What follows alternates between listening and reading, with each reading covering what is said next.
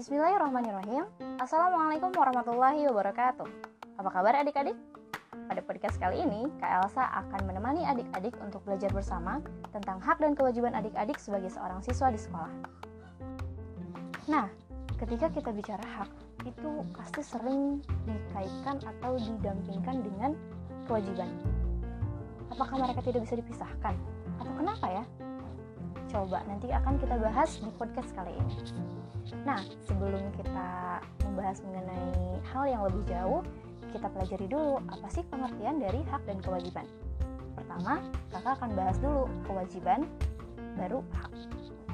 Definisi dari kewajiban adalah sesuatu yang harus dilakukan dengan penuh tanggung jawab.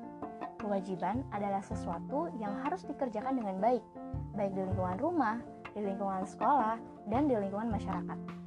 Jadi, kewajiban itu sesuatu yang memang harus dikerjakan dengan penuh tanggung jawab atau dengan baik. Lalu selanjutnya hak. Hak adalah segala sesuatu yang harus diterima. Hak adalah sesuatu yang diperoleh setelah melaksanakan kewajiban. Wah, ternyata hak dan kewajiban memang berkaitan ya dan selalu berdampingan. Kita perlu menunaikan kewajiban untuk bisa mendapatkan hak. Hmm, lalu bagaimana jika kewajiban tidak dilaksanakan?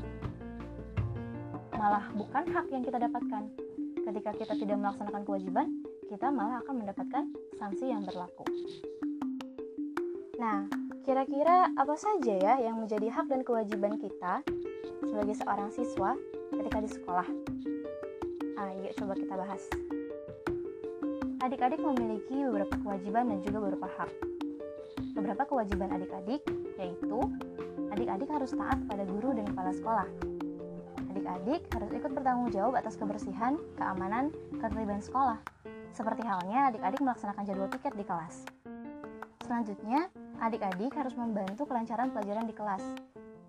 Seperti adik-adik tidak boleh membuat keributan di kelas. Lalu, adik-adik harus menghormati guru dan saling menghargai antar sesama teman.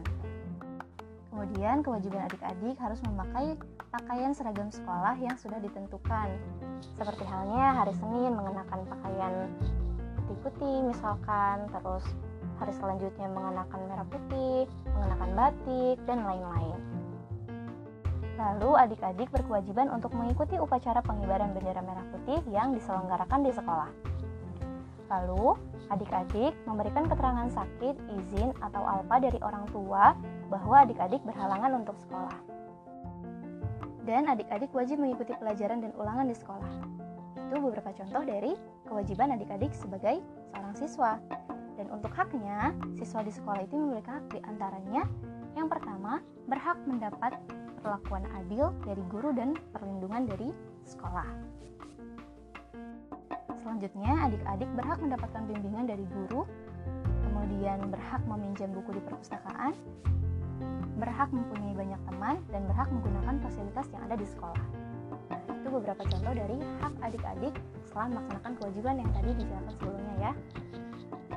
Wah, ternyata cukup banyak ya. Dan intinya, untuk mendapatkan hak, silakan adik-adik melakukan kewajibannya dengan baik. Ya, mungkin itu saja yang bisa kakak sampaikan untuk menemani pembelajaran bersama adik-adik. Terima kasih telah mendengarkan podcast ini. Sampai berjumpa kembali pada topik berikutnya tentang hak dan kewajiban siswa di masyarakat. Bila topik wassalamualaikum warahmatullahi wabarakatuh.